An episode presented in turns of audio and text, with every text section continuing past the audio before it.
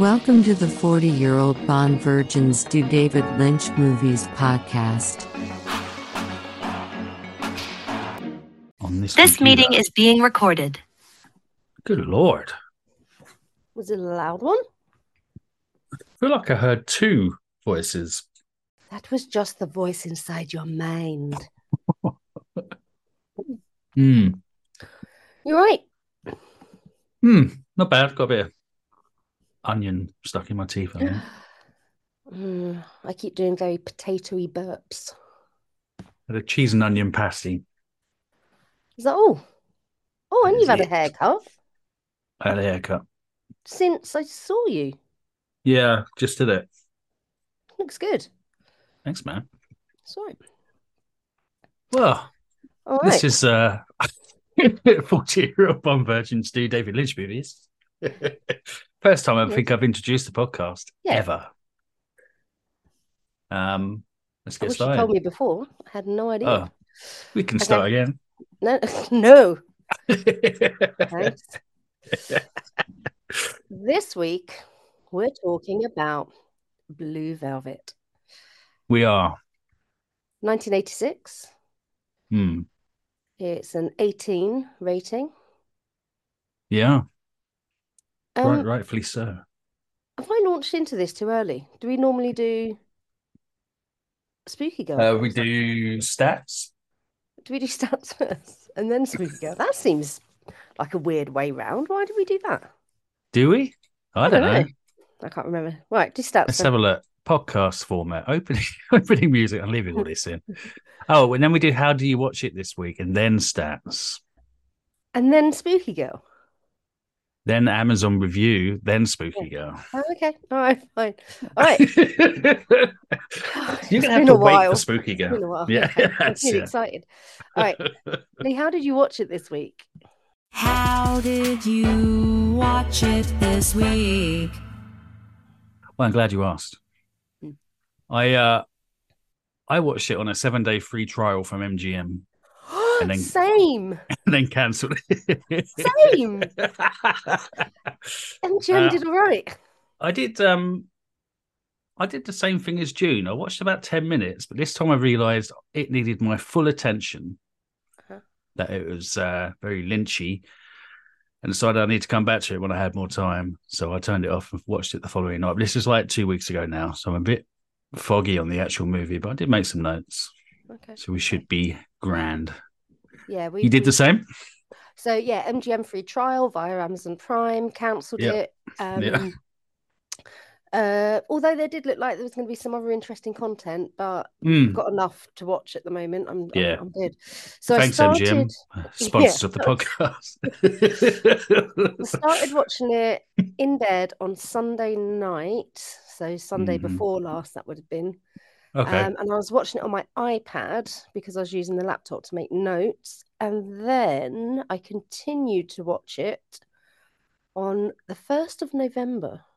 Don't know what day that would have been. Um, on the actual proper TV. And I was wearing a fake fringe that I was trying out. And I a kept the fake on. fringe. Yeah. I wondered what it'd be like to have a fringe. And I, How do you form a fake fringe? You brush forward from the Nope. back. I actually bought a fake fringe. I'll put it back on for you if you want. You bought a fake fringe. Yeah, hold on. Let me get it.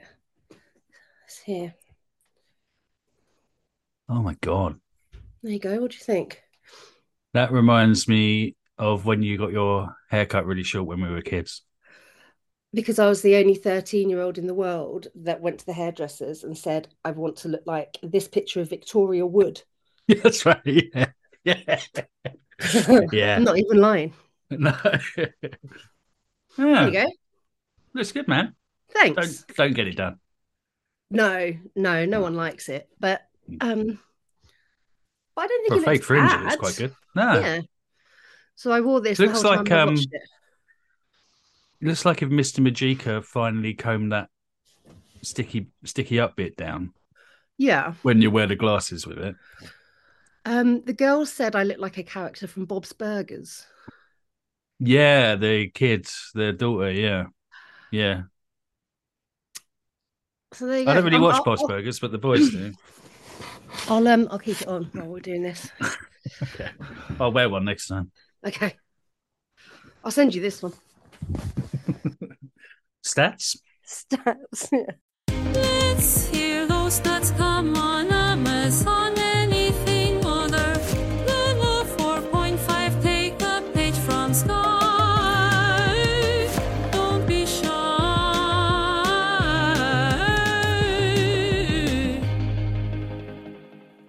Rotten, Rotten Tomatoes, 95%. uh-huh. Oh. Amazon say Yeah. 4.5, right? mhm. Yeah. But, but Ah. the Criterion Collection DVD is a 4.9. Like the Elephant Man. Ah. I want to know what these Criterion Collection DVDs are doing that's so goddamn good. Well, I mean, you know, I went through a lot of reviews to find some for the review section, and mostly the Duff reviews are about DVD wouldn't play, crap DVD, da da da. So I'm guessing the Criterion It just DVDs plays. actually play. okay, fair enough. Uh, IMDb 7.7. I agree. I agree. There's, Do you want to hear some reviews? I do.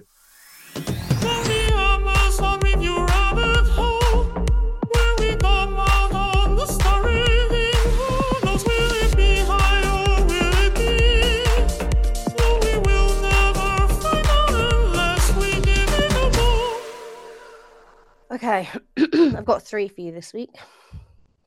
Oh, okay. Uh, Jane Harrison, United Kingdom, 11th of April 2015. She gave it three stars. She said, It's okay. Oh, John Clark, three stars. so I've just realized Jane Harrison's title was three stars as well. I read that out thinking that was just the rating, but no, that was the title of her review. oh, I Um, see. John Clark, three stars. The title is It's Not What I Expected and Rate This Film. So, this was a review from 2016. He says, It is not what I expected, and I rate this film as okay, but my wife thinks two star is about all of its worth. Hmm. So, quite succinct, those two. yeah.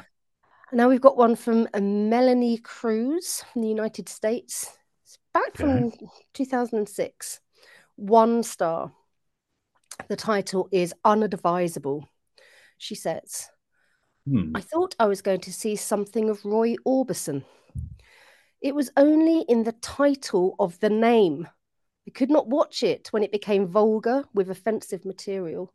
It is too bad to have a good story with great actors lowering its potentially good quality with such degrading vulgarity. There are better ways of getting this aspect of the story across with such depiction. Silly me. Hmm. I should have checked the rating. I assumed, that was in quotes, it was, sorry, I assumed it's safe as it would involve our beloved Roy Orbison. I was sadly and horrid and horridly disappointed and cannot in conscience recommend it to anyone at any time. By the way, I destroyed the tape in good conscience. Watch at your own eternal risk. Okay. Eight She didn't like it. Found that helpful. She wasn't keen. One star. One star. Very good reviews. Thanks. Now I um I went to pinch some trivia from uh, IMDb, Yeah.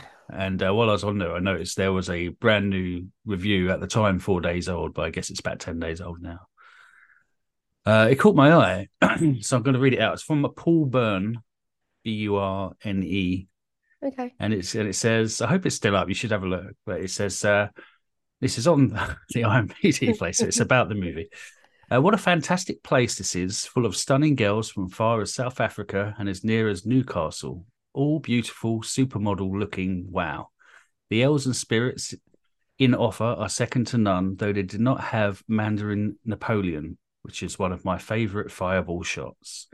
The cozy room downstairs is a real haven for a cold winter's night, and at only five pounds in through the week, where else are you going to get that value? It's cheaper than running your electric and gas at home. All drinks are reasonable as well, and I got one for Jasmine, a stunning dancer, and was only six pounds, but her company was worth far more than that. what a lovely girl to chat to And if you're so inclined, you can have a private dance for twenty pounds. Unbeatable price anywhere in Europe. You can smoke, but you have to go outside. And your drink is quite safe at reception and looked after by the staff. The doormen are polite and professional, so please respect this as you enter with the right ID and you'll glide right past reception. Have an enjoyable time. I did. Winky smiley face. What? I think Paul Burne mistook the movie uh, Blue Velvet for a whorehouse Blue Velvet. I hope it's still up because it uh, really made me laugh. Nice find. yeah. Are you looking for it? No, Ah, but I should. will. I gave it a thumbs up. okay. Spooky girl. Spooky girl. Um, is this right? So the question I asked, what country is that guy trying to hashtag Elephant Man in? That's what you asked. Yeah. Here we go. As a ghost, I don't have access to the same information as I used to when I was alive. Oh, I can tell you that the hashtag HashElephantMan is often used to refer to the 1886 novel of the same name by Frederick Treves, which is set in London, England. So it's possible that the guy in your question is trying to hashtag the country that the novel is set in. But without more information, it's also possible that he's trying to hashtag something else entirely. For example, the hashtag HashElephantMan is sometimes used to refer to people with elephantiasis, a disease that causes the limbs and other parts of the body to swell. okay. Or it could be that he's simply using the hashtag because he likes elephants. Whatever the reason, I hope this helps. That was a well-rounded answer. What? Why? Why is Spooky Girl a ghost now? Did you do that to her? Um, I always assumed she was a ghost. I guess. Is she not a ghost? I mean, maybe, but did you make her answer in that way, or did she tell you, or did she Well- just tell us that she was a ghost from her own AI utterings? I um, I asked her. I always ask her to answer Yeah. as a certain character, and this time I just put Ghost Girl. Ah. I must. I don't. I don't know what I normally put. I normally put make it dark and humorous, Okay. something like that. But this time I put Ghost Girl. Okay.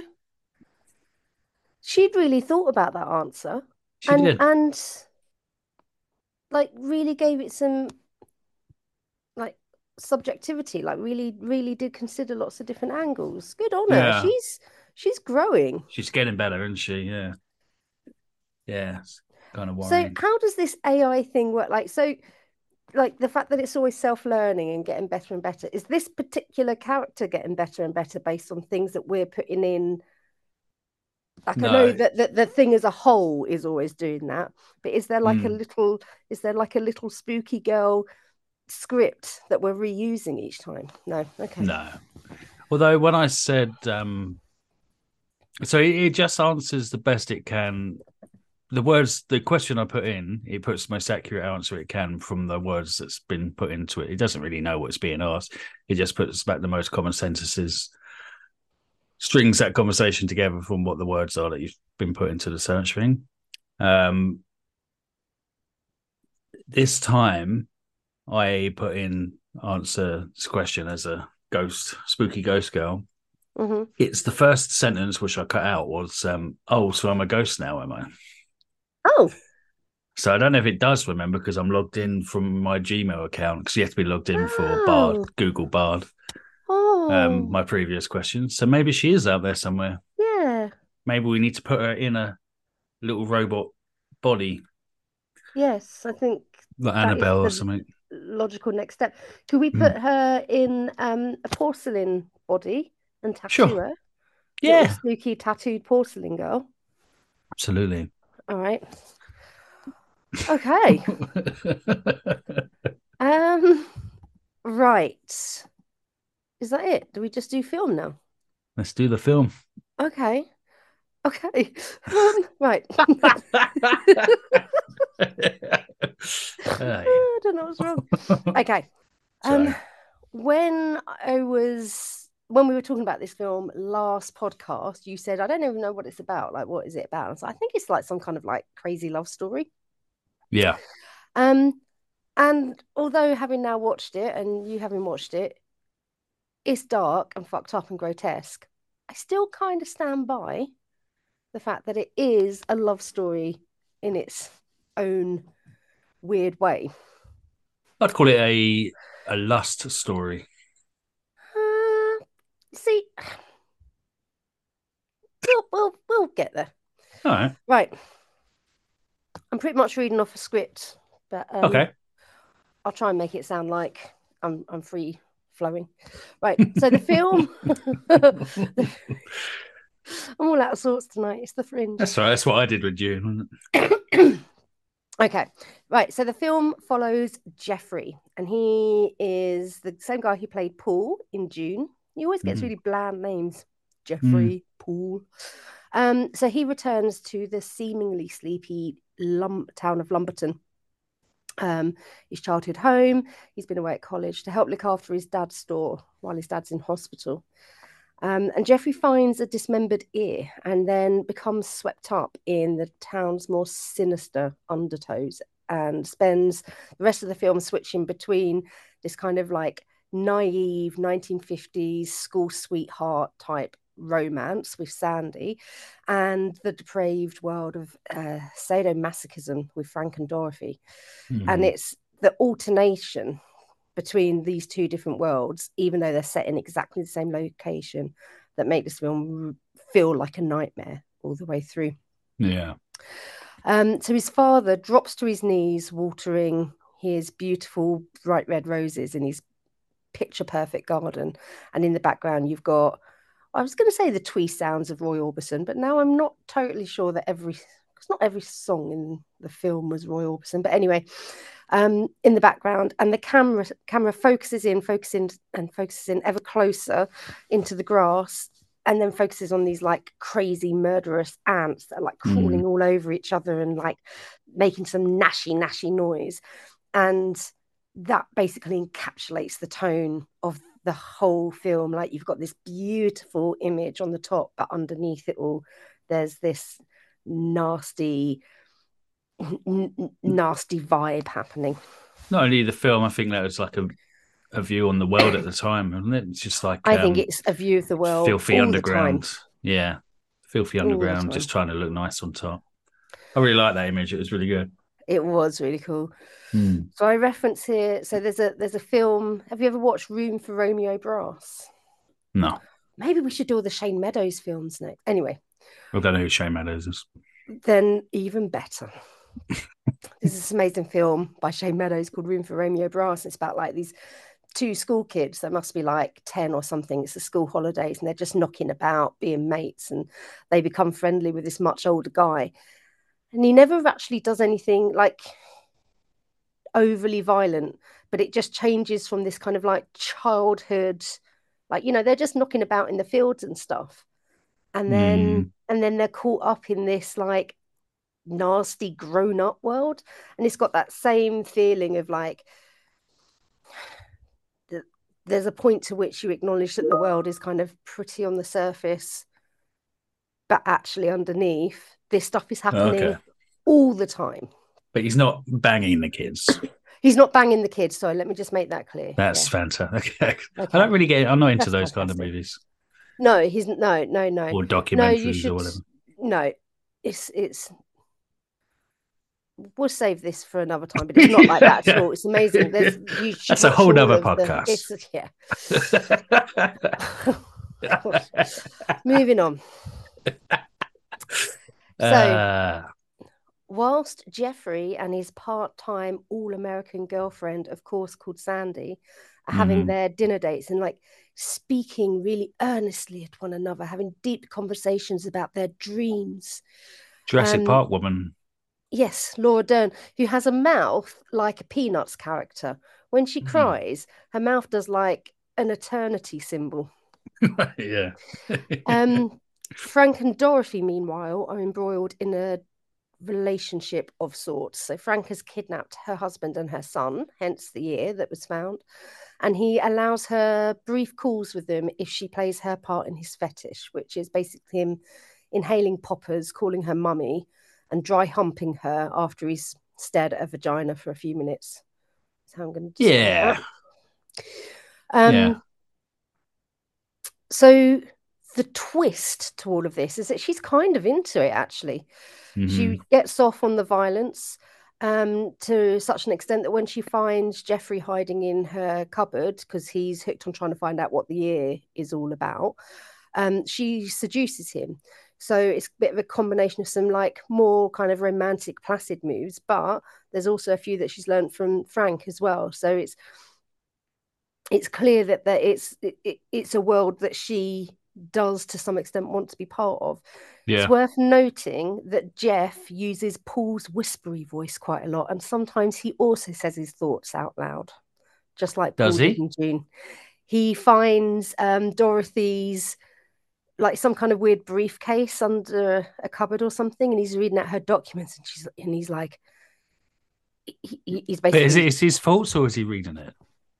he wasn't reading it, but he was saying stuff that he could have thought. Didn't Okay. need to say it. Yeah, It's gotcha. like, oh, this is a Just for the audience. that tells us this. Yeah, yeah. So later in the film, Jeff and Dorothy are picked up by Frank and his goons, and they're taken over to um to Ben's place. Ben In a Ben being- 1968 Dodge Charger fastback. Sure, sure. Um, Ben in a car. Such a cool Um, car. uh, Ben is Al from Quantum Leap. Al, right? Yeah. Yeah. Um, so it's What was- a go on. What was his deal in this movie? So Is he a I pimp? understand. Yes, so I think it's a brothel. This place. I think And he is a the pimp. face paint. Mm, Just a thing. It's gone for white face, like whiter than white Yeah, face. Although he's It- already white. it works for uh, Boy George. It does. But did you see when he was performing in this Yeah. movie and he had the lights on him? Did you see the white face literally ended around the face? Yeah, So but that's what Boy George does as well. Oh, does he? It's well, more Boy um, George does a black thing like this, so it makes his face look thinner.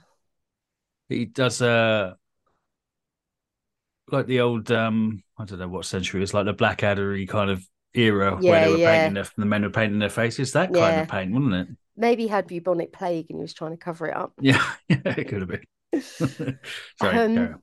That's all right. So Dorothy's family are being held captive in this brothel, and she goes off to see them whilst the quantum leap guy starts lip syncing in a really croony way, and, and Frank ends up in tears with the beauty of it all. Hmm. And then Frank and the goons um, take Jeff and Dorothy off to a sawmill where Frank gets kinky, first of all with Dorothy, and then he gets kinky with Jeff after he's smeared his face with lipstick. Hmm.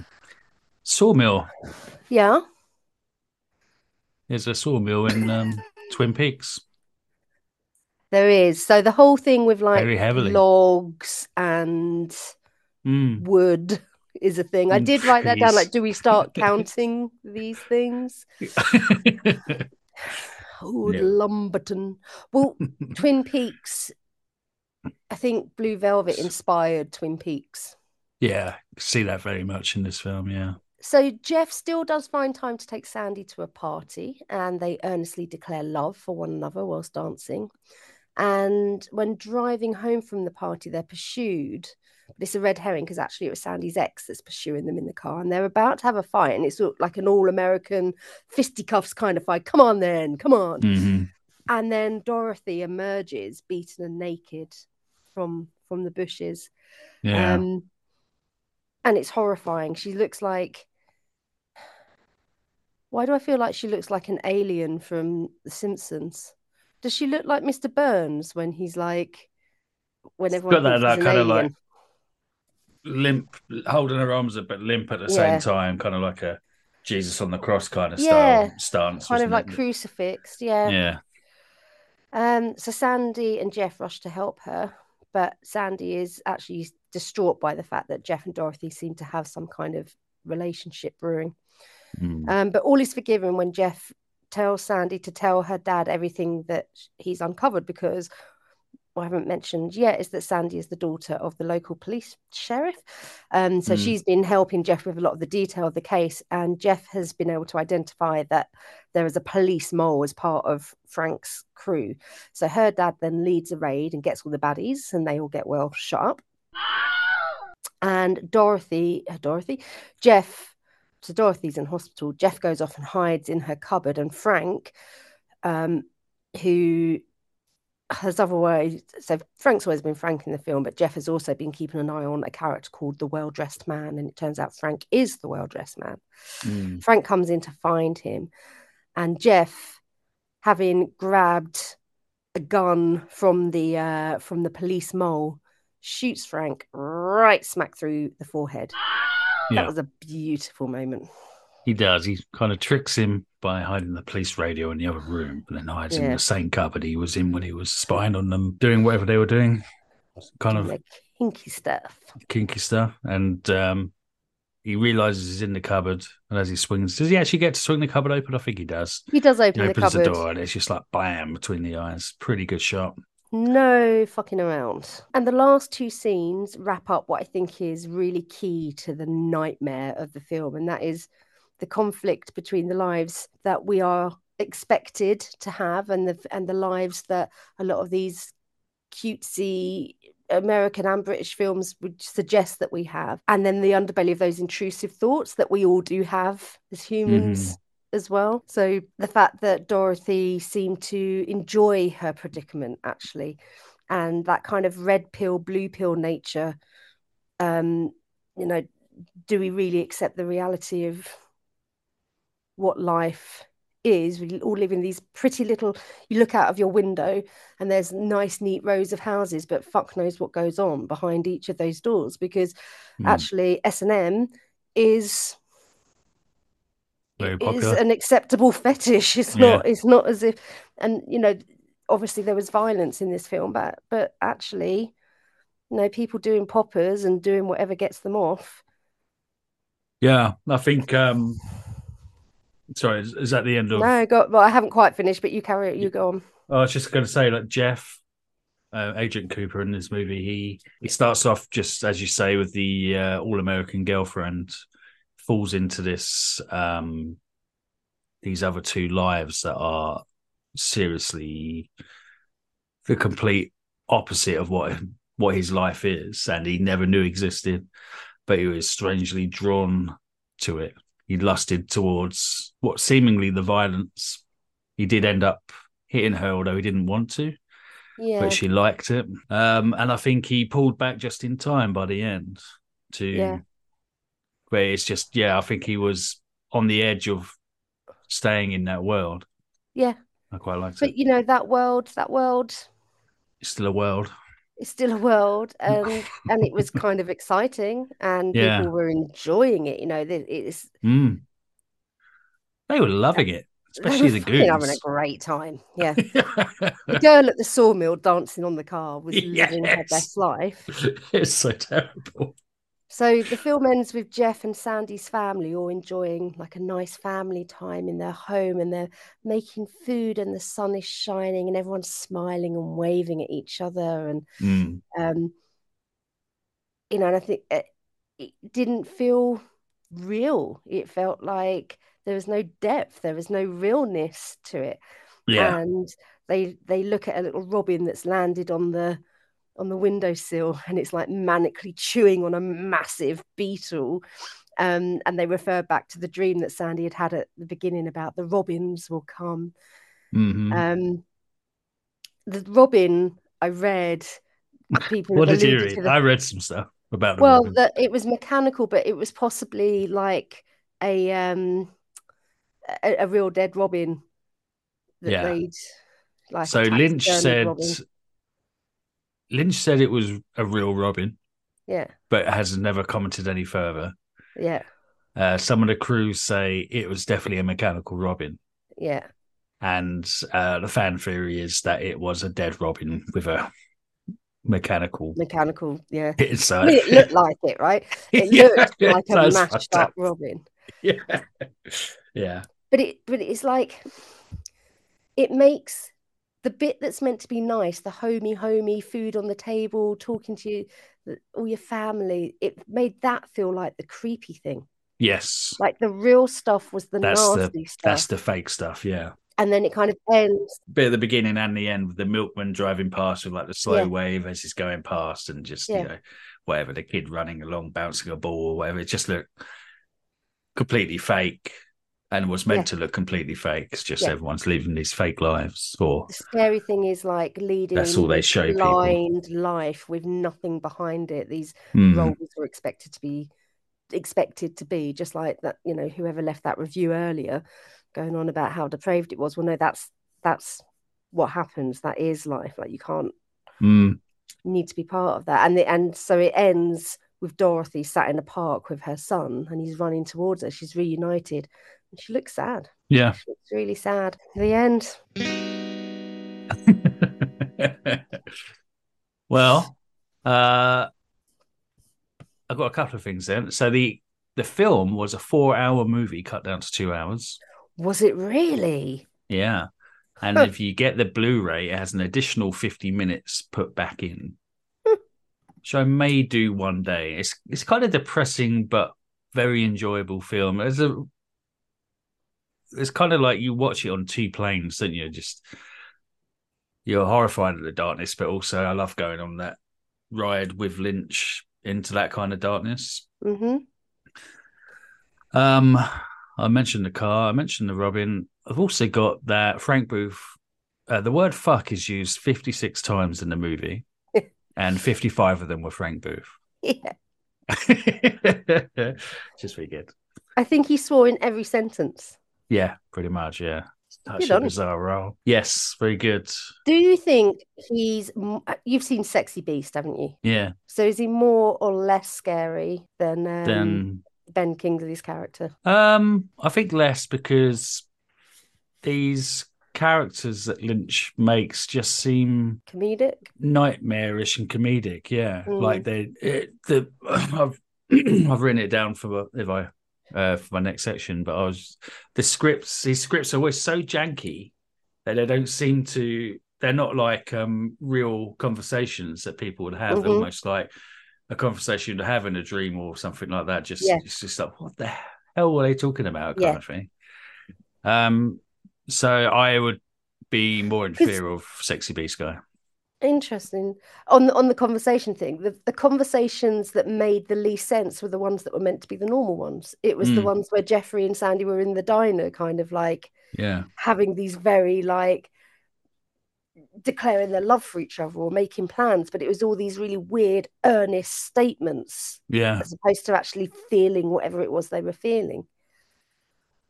Um, And, I uh, Stu said a similar thing to you about the about Frank versus I forget his name actually in uh, Sex Beast, but I thought there was the same kind of like complete inabil- inability to to reason. There was no logic. It was just Yeah. this is this is what you're doing. My way. Yeah. Yeah. We're doing this my way. That's it. Yeah. Right. So you're more, Okay. you'd be more in fear of that. What's his name? Frank. Frank Booth. I, I, I, I mean, I think I would be more in fear of Frank Booth because, uh, mostly because of the sex element. Like, I, yeah. I think sexy it. beast guy would just like he wouldn't be interested in anything to do with me because Yeah. I guess he's more business. he? sex. Yeah, yeah, exactly. Yeah. I can't do Yeah. any deals for him. well, uh, then I guess I've got to ask you how many money pennies you giving this? How many money pennies are you going to give this movie? I'm gonna. I, I, do you know, I hadn't actually thought about this. I do I like it more than Eraserhead? I don't think I do. Do I like? Are we doing halves? no. Oh, for fuck's sake! Um. Oh God, did I like Dune that much? Okay, I'm gonna give it four. Four money pennies. Okay. That's what I'm giving it. Four money pennies. I like um money pennies. this is the first time Lynch has lynched since Eraserhead for me. So it's a double yes to Lynch. Yeah, We I got, got lynched. lynched. Okay. I love seeing all the roaches underneath, just just underneath the surface of the seemingly perfect town. hmm I love the janky script stuff. I love the, the dreamlike sequences hmm and just the bizarre scenes. It's fantastic. This is kind of what I wanted to watch. All these lynches Four. for just to see if they're anything like um, Twin Peaks or Tweaks. Peaks. Do you know Bill's watching Twin Peaks at the moment? I know. Yeah, he's asked me to hook him up with uh, Walk Through the Fire, whatever it's called next time. Okay. Walk with me, fire Um, walk with me. So this notable song, so Blue Velvet is a clear contender because it's Mhm. used, but the Lynchia song is in Dreams. It's it's Yeah, yeah. singing in Dreams with his face makeup and his lip syncing and his It reminds me of that song. I think the song is just the Twin Peaks song, but the one they sing at the bar all the time when the, the kids meet up at the bar. I It's always the same song, same band, same song, singing all the time. Okay. You have to. I'll, I'll send you a link to it. Ooh, Do you is it more is is in Dreams lynchier or less lynchy than um in Heaven, the lady in the radiator? Less. Oh, no, you're right, actually. I was going to go more, but you are right. I didn't need much convincing on that. Know. No, you really flip flopped. Uh, creepy silent dude. okay, I was thinking um long curly hair guy. What have I put here? Curly hair guy that's been in other things. You know the one. He hooks up with the prostitute. The one that dances on the car. He's got like the big bug eyes, a skinny Okay. guy, long hair. But he uh he's been in other stuff as that character, as the quiet Was he in Dune? goon. Oh, Was he what? He's been in other stuff, as in other other general stuff, not other. Yeah, he's always stuff. like a background guy. I don't think I've ever seen him speak. Um, I will go with buns. that, but I didn't pick up on him, so I'm going to say he. I can't place him any higher than people we already have on this list, which is Man in the Moon, Sting, and John Merrick. Okay. Would you agree with that? Um, I think he was more silent than John Merrick, but probably less creepy than the Elephant Man. Um, silence is a key element to this, so let's. He, was he more silent than Sting? no, well, he was, but Sting is a uh, was a Creepier. more entertaining character than he was. Sting had bug eyes as well. Yeah, he did. Crack, crack eyes. Food references. Oh, there was some. I didn't really watch. I mean, they sat around the dinner table a couple of times, didn't they? Oh, they did actually. Oh, what did they? Hmm. I'm sure they had waffles. Didn't he say good waffles? Quite possibly. No, I didn't pick up Oh. I'm going to say waffles. I don't Hmm. like that the color. So I've accidentally used blue for blue velvet, Yeah. and this does mean I have now got blue waffles. is- oh well. Unfortunate. Um, okay. How did it score? Oh, best line. I've captured. Why does the world have to be so bad? Well, I got. Hey, you want to go for a ride? No thanks. No thanks. What does that mean? I don't want to go. Go where? For a ride. A ride. That's a great idea. but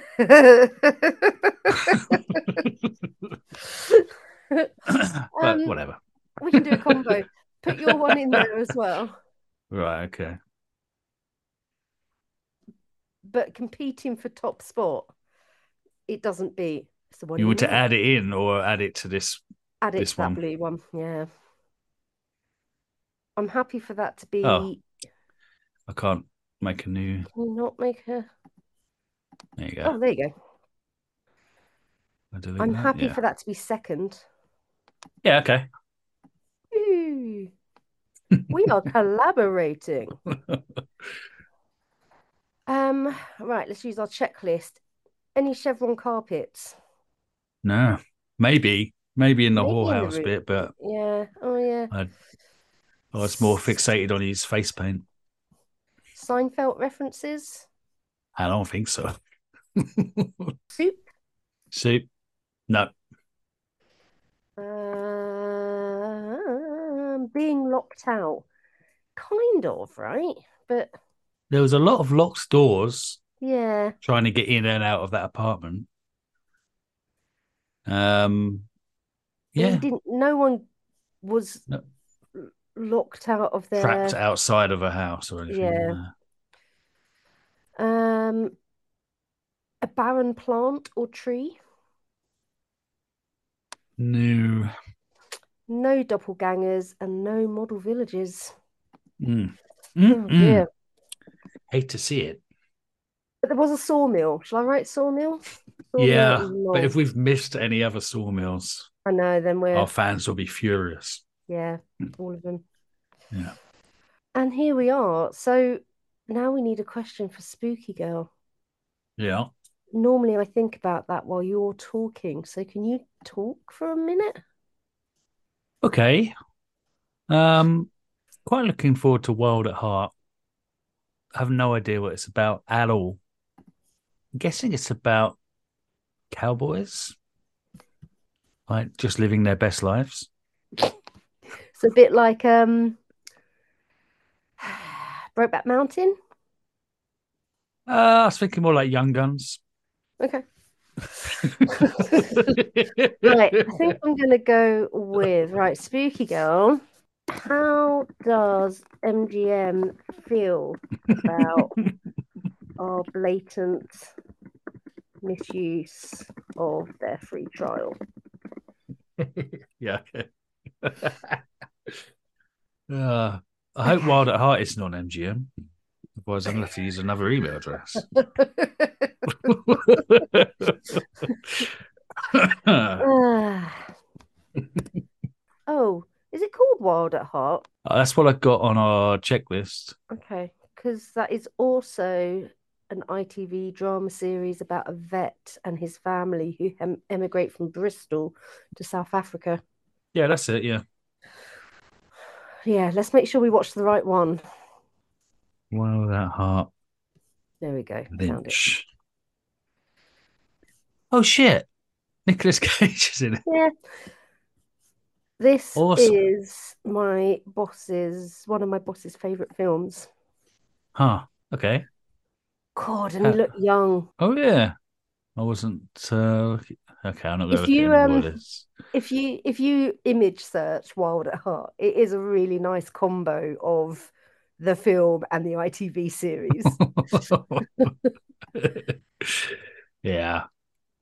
Oh God, Nicolas Cage, man. He's him himself is just a roller coaster of good and bad movies, isn't it? Have you watched the Nicolas Cage film where he is Nicolas Cage? Yeah, I yeah. really want to see that. No good? Uh, it's okay. It's okay. It's um, yeah, it's quite funny, I suppose. He's done a movie called Pig, which is quite good. You should check that out. And that new one that's coming out that we just shared the trailer for looks kind of awesome. I'm kind of looking forward to that. I can't remember what that one's called. But yeah, he's done some terrible movies, hasn't he? So we'll have to see. So have you? Did you watch? Uh, you did watch um Community, but did you? did you watch that Nicolas Cage one where they where uh, Abed goes to Nicolas Cage class to discuss if Nicolas Cage is a good or a bad actor. Yeah. And he ODs on Nicolas Cage and becomes him for a while. And has like a breakdown. But all the other me- members of Community are talking about is he a good or a bad actor? And um, one of them says, if I spent my whole life just screaming and in screaming at different levels, I might win an Oscar one day as well. Okay, thoughts on Nicolas Cage? I think he's a genius. I mean, he keeps getting hired for some reason, and it's not because of his hair. I don't know. If I was in 70 films over 30 years and I spent each one talking at random volumes, I might accidentally win an Oscar. I think our opinions about pop culture are fed to us by machines designed to criminalize human Good autonomy. one. Dear God. Go, stand back. Give him space.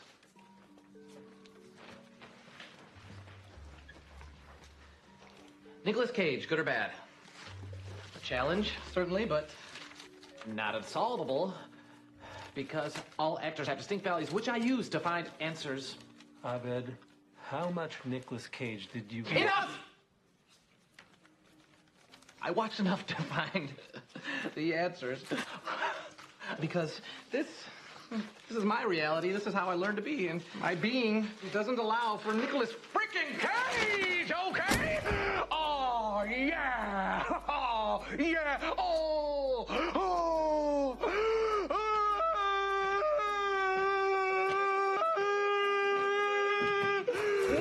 Oh, I'm a cat. I'm a sexy cat. oh, oh, oh, oh. Abed, think of something safe like Holly Hunter or Don Cheadle. Abed? That was brilliant. Uh, and I think that's quite true. uh, it's a very good episode. You should watch it. Okay, all right, noted. I've just looked up carpets from the film Blue Velvet, and none of them were Chevron. Thank just God. wanted to do a double fact check Yeah, on that. absolutely. All right. Well, that was All good. It was. Um, see you later. See ya. Go man. Bye. Good chatting. See you next time. Bye bye.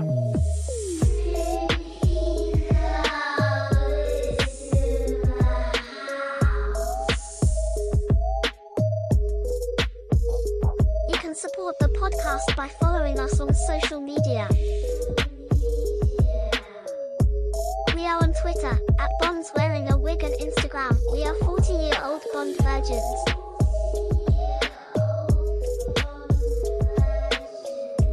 If you want to get in contact, you can get us there or email us at 40 YOBC at gmail.com. So hit me up one time. Spooky girls out, yo.